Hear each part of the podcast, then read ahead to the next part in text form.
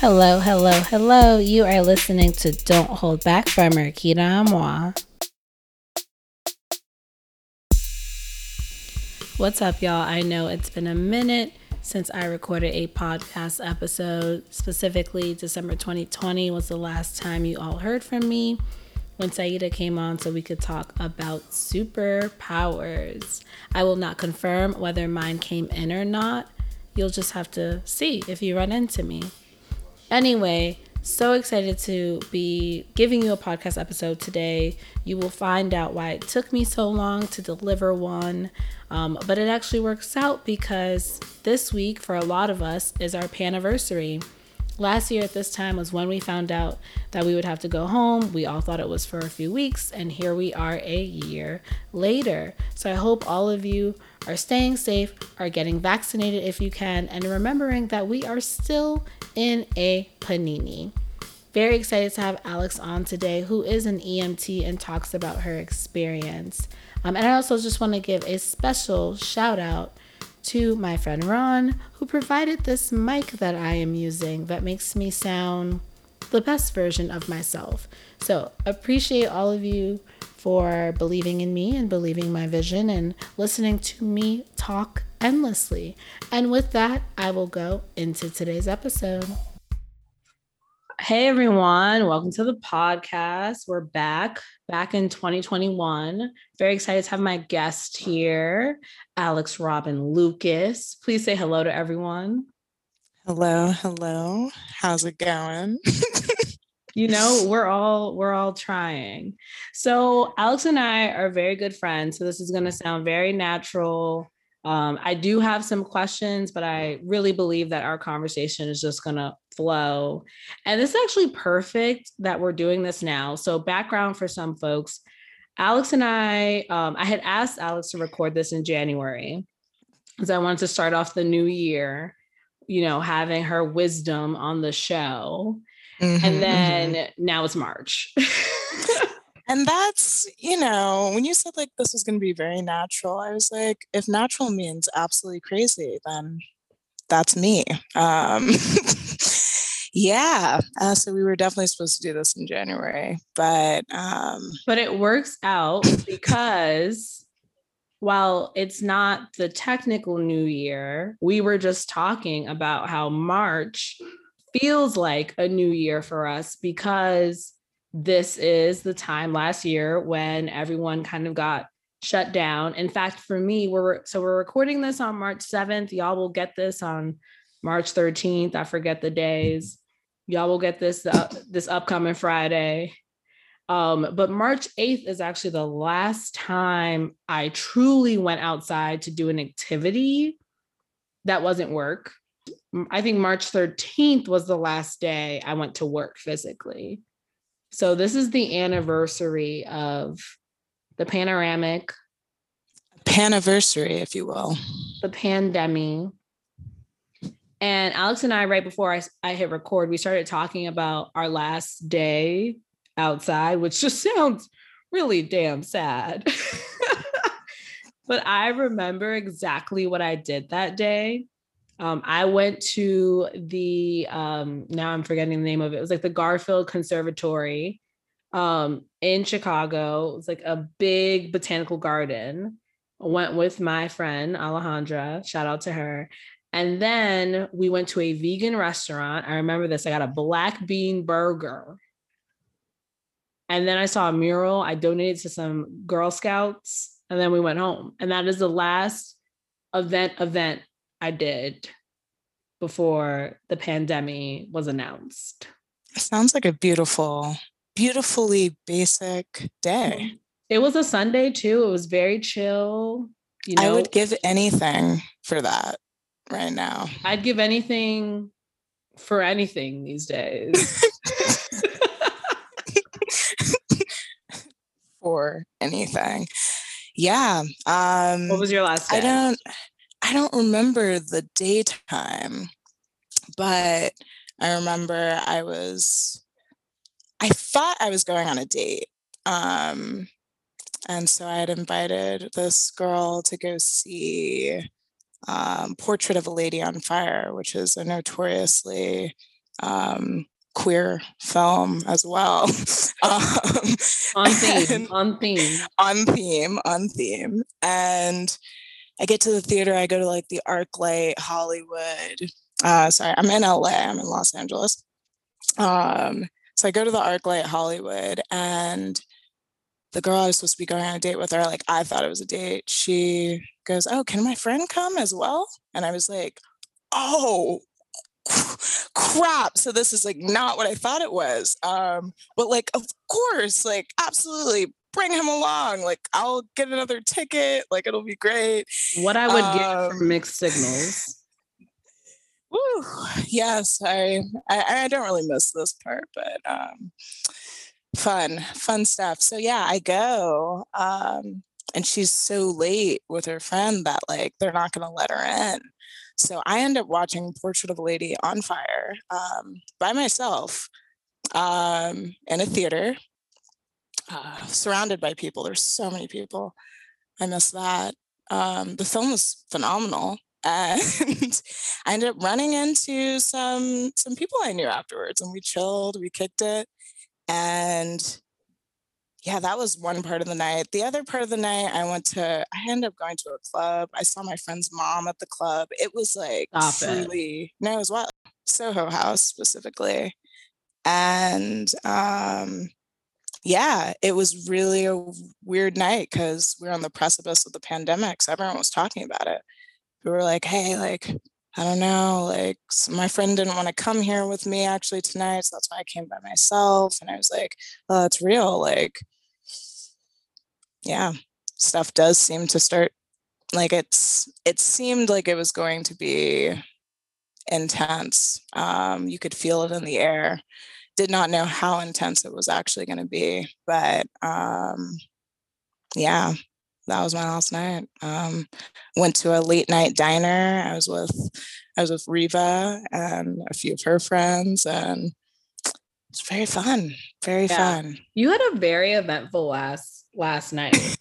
I didn't have all of this, but I'm I'm enjoying your eventful last night.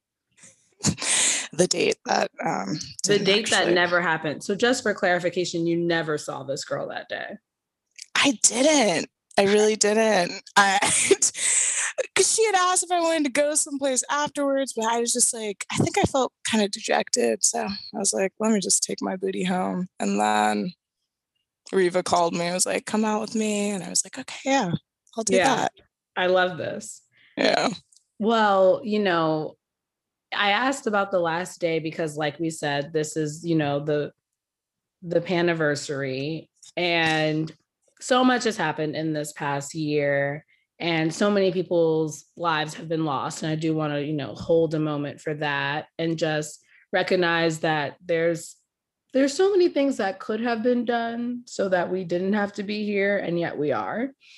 Uh, that being said i really in particular wanted to talk to you as you know because and we'll get into this a little bit later but a few months ago when you and i were talking about the pandemic and some of my frustrations with people and the ways that they were moving throughout the pandemic, I felt like you really enlightened me in regards to the perspective I had.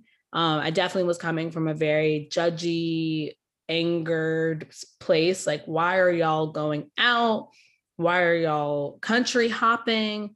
Why are y'all in people's houses so much? You know, especially because parts of it were like, well, I am here doing everything I'm supposed to be doing. And to just see people being reckless feels like kind of a slap in the face.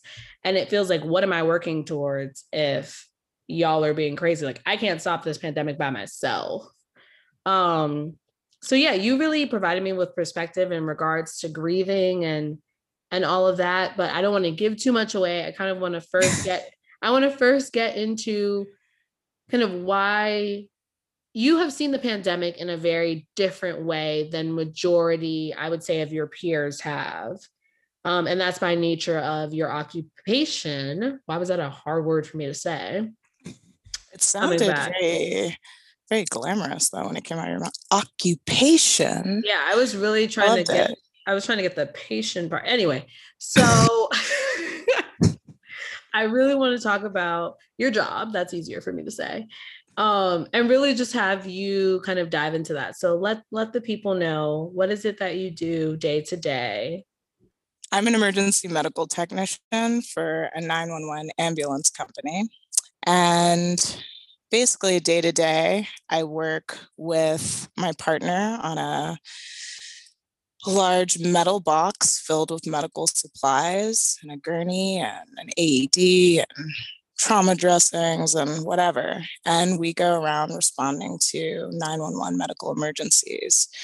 We will basically be dispatched uh, by the LA County Fire Department radio, who we also end up working with, and uh, also there's a cross section with the police as well. So we may all show up on scene. The fire department, who houses like two medic, two paramedics and some other EMTs, and then if it is uh, an emergency that may need law enforcement, the police department will be there as well.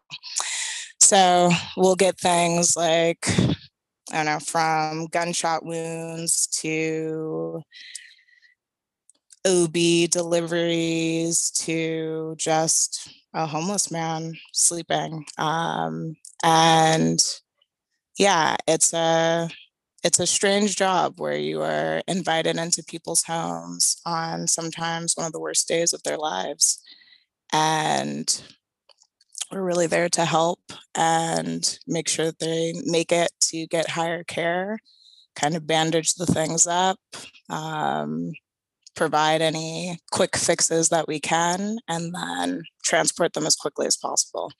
Um, and through the pandemic, those emergencies have been the same. And then on top of it, you're dealing with uh, COVID 19. So people are calling because they can't breathe, they're calling because they're you know they've been diagnosed uh, and they realize that their oxygen saturation is dropping low because they have a home oxygen saturation monitor. And you know we're transporting so that they can you know get higher care. Um, sometimes we also get called to just someone has died in their home or their heart has stopped. Um, and that's happened a lot more in the pandemic than before and in those situations, you know, we're initiating CPR, we're um, trying to get them back. And that's happened probably, I'm going to say like more than 20 times uh, since the pandemic started. And I've only gotten a heartbeat back once. So mm. all of those people were lost. And yeah, so in this time dealing with, I mean, globally, we're dealing with a lot of death. Um, and I've seen a lot of that up close. And, you know, if it's not actually seeing someone die, like in the cardiac arrest scenario, it is kind of just seeing the effects of the pandemic people, long wait times at the hospital, no beds, um, people just grieving losses that they've that they've gone through as well. Um, so yeah it's been as an emergency medical technician as an emt you're kind of always close to close to death in a in a strange way. Um, but specifically in the pandemic i've seen that take on a new meaning. Um, yeah, I guess that's a yeah. Well, first off, thank you. thank you so much. You know, it it's obviously you and I talk, so I've heard you tell me about the work that you've done and yeah, I just know how at times, if not always, it is like can be traumatic, can be triggering.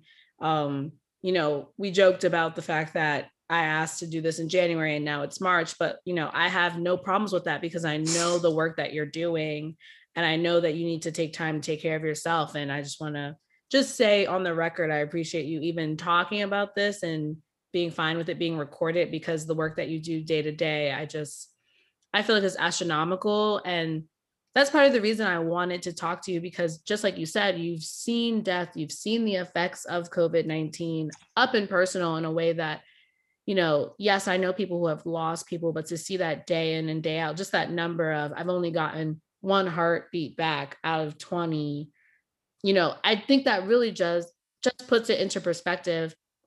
And also the fact that you're in LA, LA as well as New York, as well as, you know, Atlanta, certain places have been kind of, you know, kind of going back and forth between being the epicenter.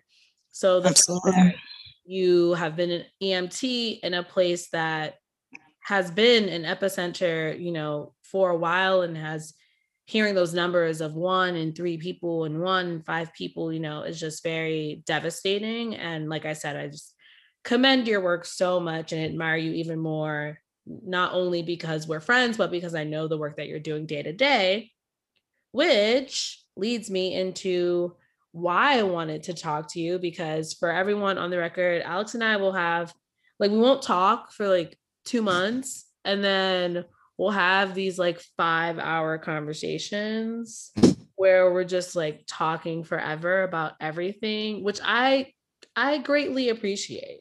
I always learn something from our conversations and we had one in 2020. I can't remember the month it might have been the fall or maybe, you know, like November-ish. I, November. I do, yeah. I remember it being around our birthdays. Um mm-hmm.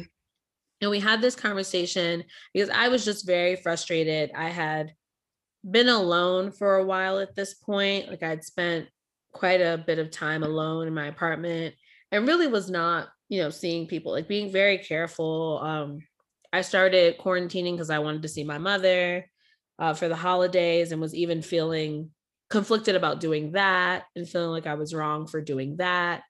And then I would go on Instagram and people are in each other's houses partying or saying, DM me for a house party address, you know, or in another country. And I just was so upset. Like, I was so upset, like, genuinely, you know, just like I'm getting angry with y'all. You know, it was to the point where I muted quite a few people's Instagram stories because I was like, I like you as a person. But if I keep watching your stuff, I'm going to start to resent you. Right. And I knew that parts of that were personal because I was alone and feeling like, okay, why aren't people making the same commitment to this that I'm making to this? You know, why aren't people sacrificing in the same way that I am or some of my friends are. And just it made me judgmental. Like, I'm just so mad. Why would you do? I don't understand what type of person you can be if you do this. I was, I'm be honest, I was saying something. I don't understand the type of person you can be if you're going out like this, the type of right. ignorance you can have, you know, especially because when I say this, I'm talking more about people that I equate to our peers, you know, well educated, mm-hmm. reading the news, on Twitter, knowing about what's going on and still actively doing things outside of that. And that was very baffling to me because I was like, I can understand if people who don't really have access to these things, these news networks, internet, things like that are still going on and about. You know, fine. You don't really have the access to that. But it it baffled me even more when it was people who I felt like were like me. You're listening to the news, you're listening to podcasts, you're posting articles. It just became this phenomenon. You know, exactly. Yeah, this phenomenon of people posting their negative COVID test to say, hey, it's okay that I'm out here and being loud. Mm, that's a big one. Genuinely angered me. So at this juncture in my pandemic life, I hop on the phone with Alixx and I talk about how I am tight. Like I'm mad at everybody. People are pissing me off. and Alixx says this wonderful thing to me. You know, I'm sure you didn't think it was that profound because you never think half of the things you say are profound, even though I I'm done. I appreciate you for saying that.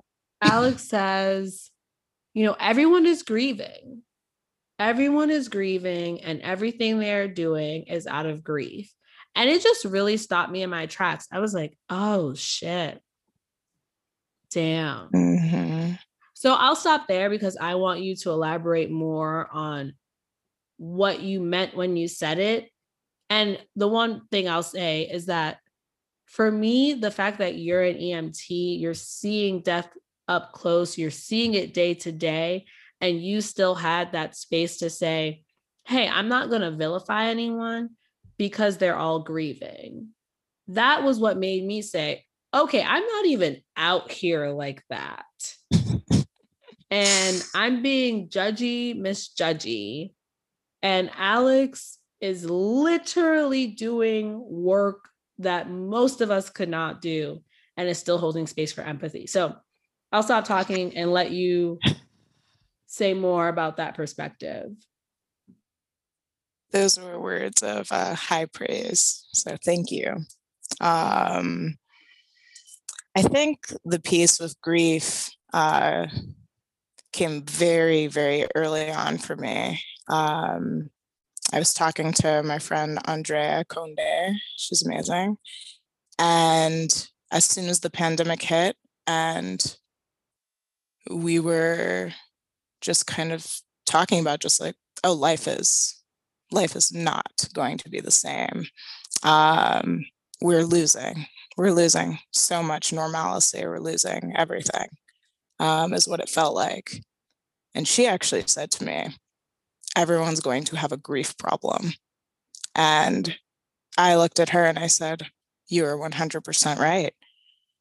And I think the thing that's scariest about it is there are, this is a collective trauma that we're all facing right now. You know, we can't hug each other. We can't even see each other smile when we have on masks. We can't go to the movies and be stood up and um, we can't we the, the original the original trauma of the pandemic was when you got stood up but yeah we we're losing we're losing a lot not just people but these these moments and it and it's collective. And with that what we really need is some sort of collective grief counseling. Like as you're moving through all those things i i think there's five stages like anger denial bargaining i don't remember all of them but it's like we're yeah, all going through that yeah all the time like at this point because it's not going to just be this like linear, oh, hey, I'm going to go through stage one through five, and that's going to be it. Because each day you're probably going to realize that you lost something else. And it triggers everything. You know, it's going to trigger you. It's going to, maybe you'll become angry again. Maybe you'll actually slip back into denial. And I think that because what you were experiencing, I also experienced kind of like looking around and being like, if everyone knows how grave the situation is, then how can you just be gathering in large groups and throwing shots back right now? Is like kind of, I was like, if you really do know. And I do think that people know, but they also can't look at it. That's it's this piece, it's this protective piece of like, hey, if I do not like if I really look at all of the loss and all of the pain and all of those things, it'll tear me apart. So instead, you know, I'm going to, in some ways, create my own world in which it is okay that I do this right now. And I was actually just thinking about WandaVision just now. I, I just into. finished it last night. yeah, I just uh no spoilers there, but um no spoilers, but deals with things we're talking about. Yes, for sure. And that piece of the pain, the piece of like losing something and not knowing what to do about it, losing something and being so angry about it, not, I'm like, oh, I know that feeling. Um, I felt it you know, in this pandemic more than maybe I've felt in my entire life. But I know it intimately. So when I see people, you know, taking risks that maybe I wouldn't take, but like I would take other risks per se. But, you know, if I see them taking these risks that seem, you know, destructive in some ways to me, um, I can kind of turn back and be like, but that's the pain, that's the grief, that's the, you know, the willful denial so that you're able to move through. Um, and that's really where it came from that day because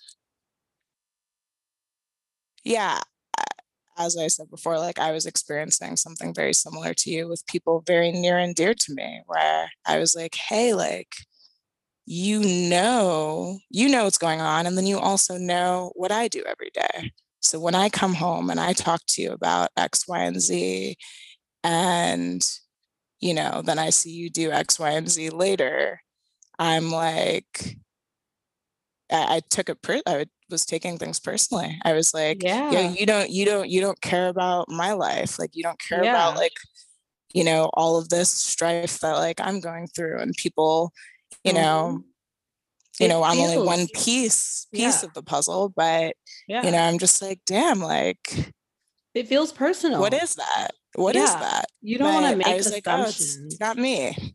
You know. Yeah it's not about me. Like it was yeah.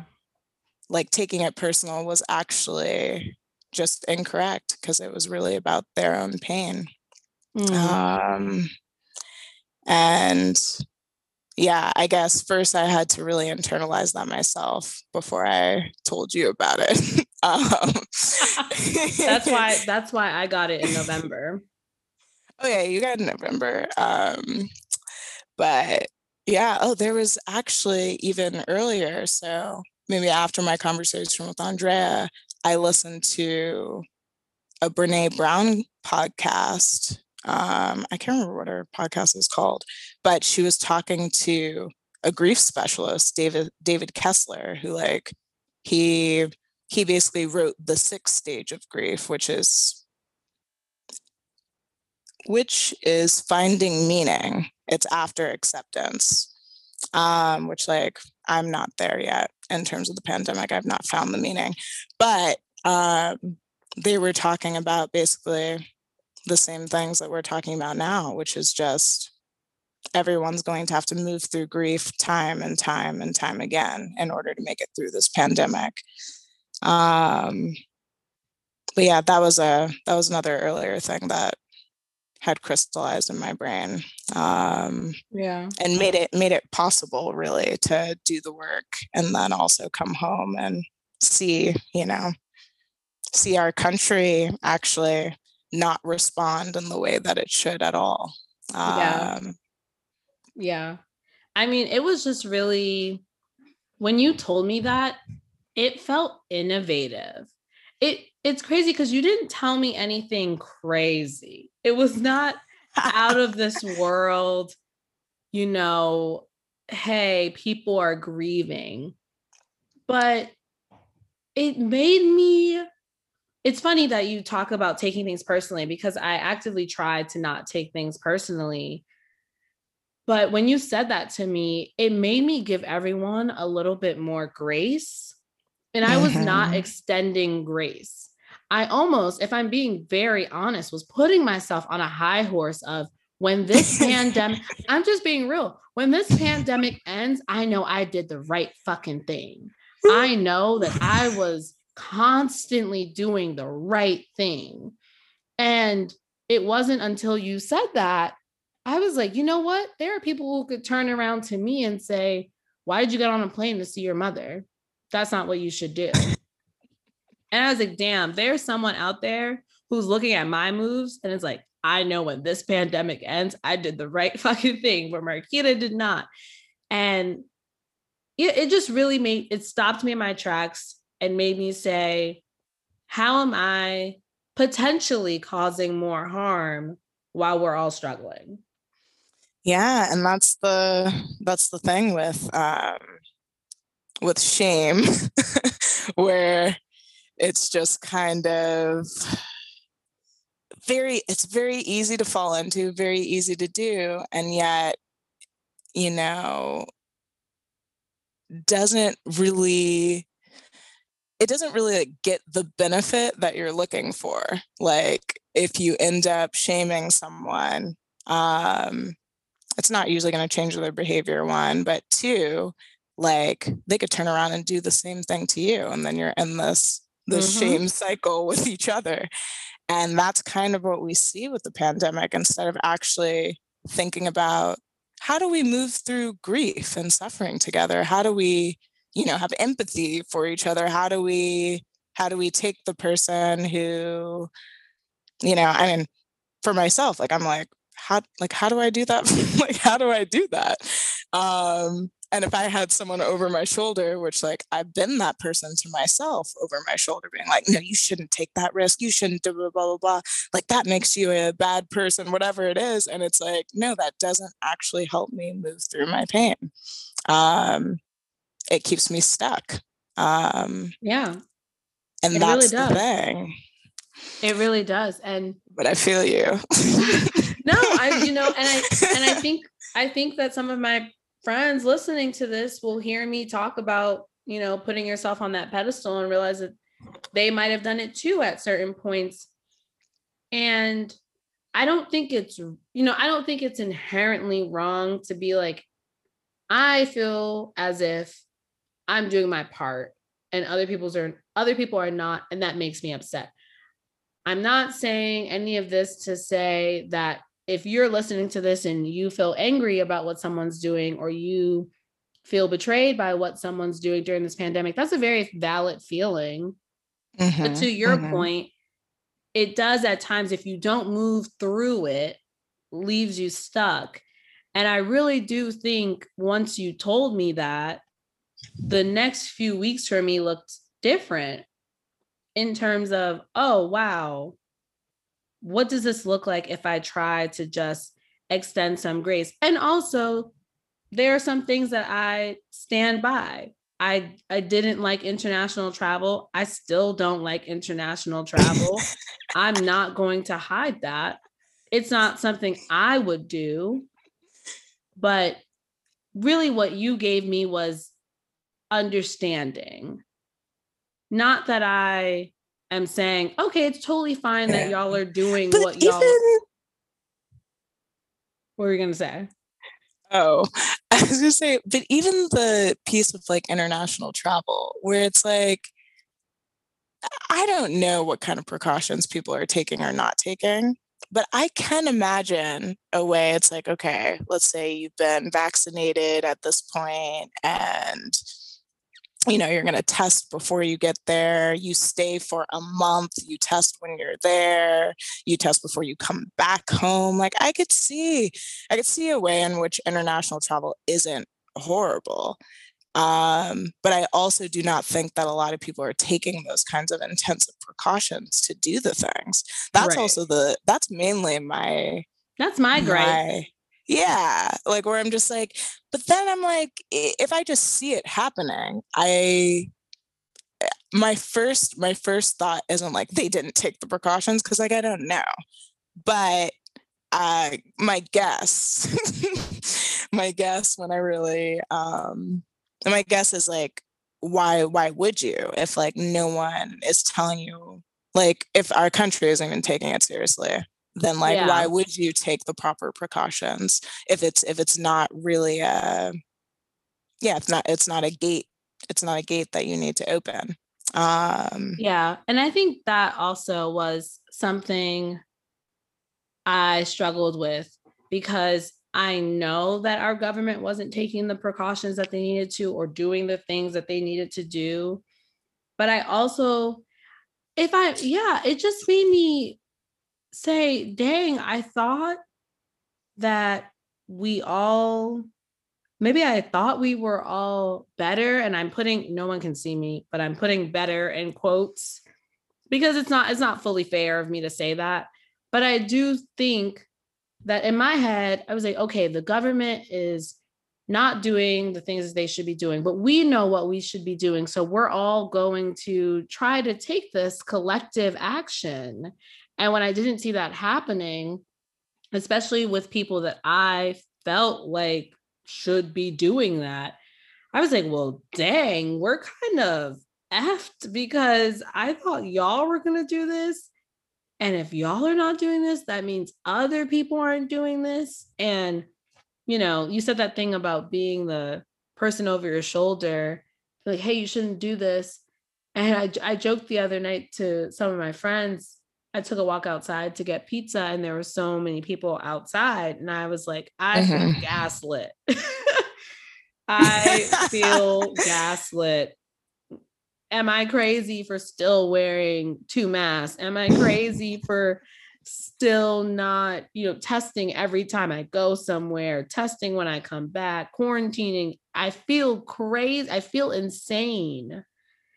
And like I said, it just wasn't really until you said that thing about grief that I took a moment to process my own grief and you know i i did it through writing and wrote something that mm-hmm. kind of mm-hmm. released feelings in me, realizing how long I had been alone and all of that, seeing my mother and all, you know, all those yeah, becoming a year so older, much. you know, losing a friend, just realizing that I didn't really take space for that because every day I was mm-hmm. like, I mm-hmm. need to stay home and not holding space for that. And I think you're right. You said this earlier on to really sit and look at the full scope of what has happened is quite literally devastating. You know, it is. it is. It, it is. really is. It really so, is. And it continues to be so. Yeah. Um, so I understand why people for a quick second just want to have normalcy or, you know, want to move as if things are back to normal. But, you know, they're not fully back. But what I did want to talk about, uh, my next question for you, because we talked about grief for a while, and I wanted to hear did you have any, do or do you still, because we're still going through it, any practices to move through your grief? Like for me, I wrote a lot. I mm-hmm. journaled more than I usually do. And I took all my little walks so I could feel something.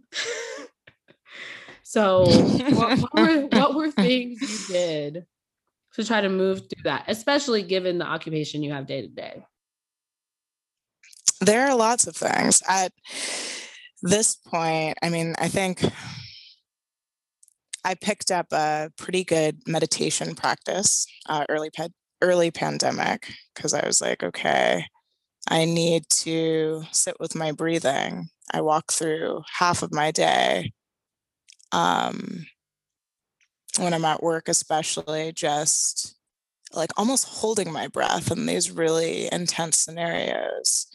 And I was like, I need to work on that. Um, and I need to, yeah, have a mode of uh, release um, that is maybe just as simple as exhaling um, and inhaling something new.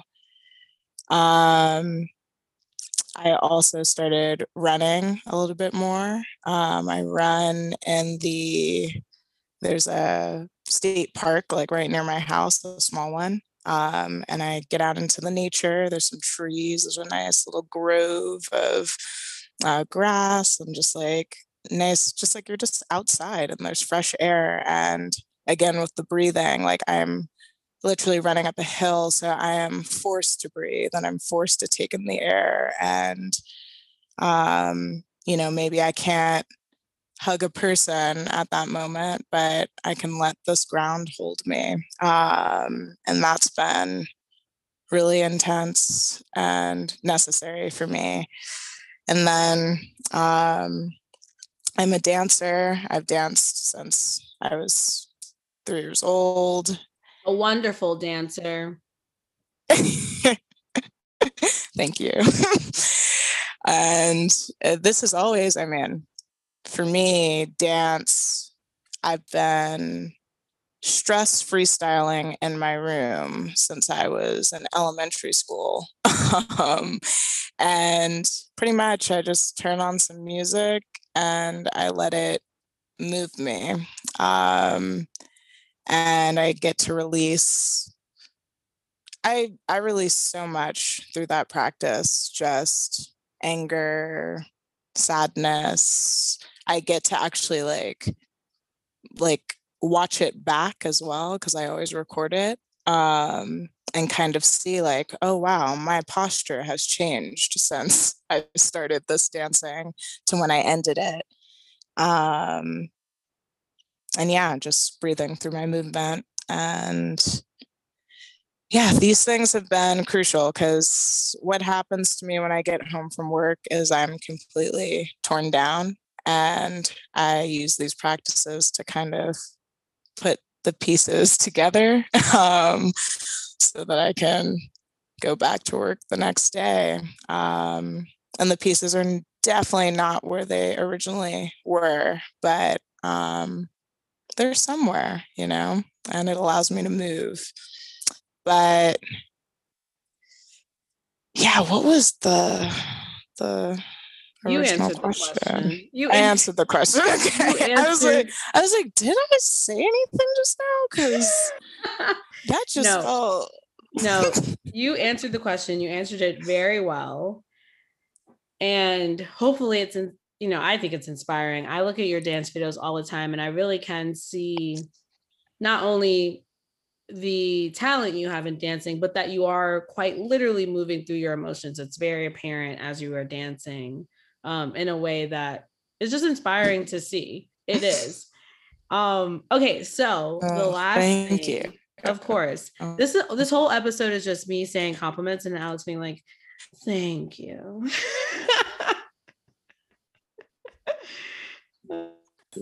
and on that note, I would love to know to kind of wrap us up, what are you looking forward to when this panorama has kind of sort of left because COVID will be with us forever. Sorry to break it to y'all. But this oh yes. this pandemic has kind of closed. What's I'm not gonna ask you what's the first thing because that always stresses me out when people ask me what's the first thing I'm gonna do. I don't know. But what is something you're looking forward to? Now, this is going to sound a little cheesy, especially because we've talked about it multiple times, but I miss the movie theater so much. um, I miss just being in a dark room with a bunch of random people, um, consuming some, sometimes it's not even good art, but when it is really good, there's something in just like experiencing that with someone else um, not just the person you're there with but a bunch of random people like sometimes Yeah. like people start clapping you'll hear a gasp you'll hear like that lady in the back corner she's weeping and then like you start weeping and it's just like i miss that i miss that experience yeah more than more than a lot of things um yeah. I miss the movie theater too. I yeah I actually have gone to the movie theater more times than not by myself. i love mm, okay yeah we're the same in that regard I love going to the movie theater by Mhm. myself. Shout out to my mom when she sent me to see Harry Potter at 12 years old by myself. It started something in me. Is that when it started? That is what it started for me. She sent me to the movie theater and was like, you can go watch it by yourself. And I went, Nothing was the same after that. if I'm not mistaken, and I probably am remembering the story wrong. So, mom, when you listen to this, please know that I did say I might be remembering it wrong. I feel like it was actually a punishment for me to go alone. and here you were having the time of your life. and it really awakened something in me. I was like, whoa, I can Yeah. do this by myself. It's magical. And It's it's magical. it, it's it's truly a transformative experience. I walk in, I'm usually not feeling that good, honestly. But um when I walk out, I'm like, yes, I just got a full story. So, what what are your last words for everyone before we close out the episode? Last words. It could be just one word. You could say, actually, I've said everything I wanted to say. my last words and some advice that I hope to take myself uh, or to continue to take um, is to feel literally everything. Um, no matter how unseemly or how painful it is, the sadness, the grief, the anger, and then all the the good stuff, the happiness, the gratitude, um, like moving through those things and moving through them with each other is like what will save us, I guess. Um, not just in this pandemic, but you know, hereafter. So amazing. Well, thank you so much for coming on to the podcast. Being the first episode of the year, I wanted you to be the first episode of 2021. And I'm very glad that we were able to do that. And just thank you for being amazing, the work you do, and also being an amazing friend. And yeah, this is, I really should title this episode like Marquita just talks about how much she loves Alixx. Okay, this is super unfair though, because I think that you're literally one of the most amazing people that I know. And I haven't gotten to gush that much. So maybe I'll just like take a second and say that Marquita is literally the bombest bitch out here. Wow. And I it. love, love, love talking to you and so grateful that you had me on. Um, you are a conduit for such amazing creation wherever you go. And yeah, I'm excited that you're doing the podcast and I will be listening, you know? Love it. Love it. Well, thank you. Thanks everyone for listening, and I will see y'all soon. Thanks, y'all, for listening to today's episode. And special shout out to Alixx for coming on the podcast and sharing her experience. I am so much better for it, and I hope all of you are as well. Have a great weekend, and let's hope that we never, ever have to celebrate another panniversary. Stay safe, y'all.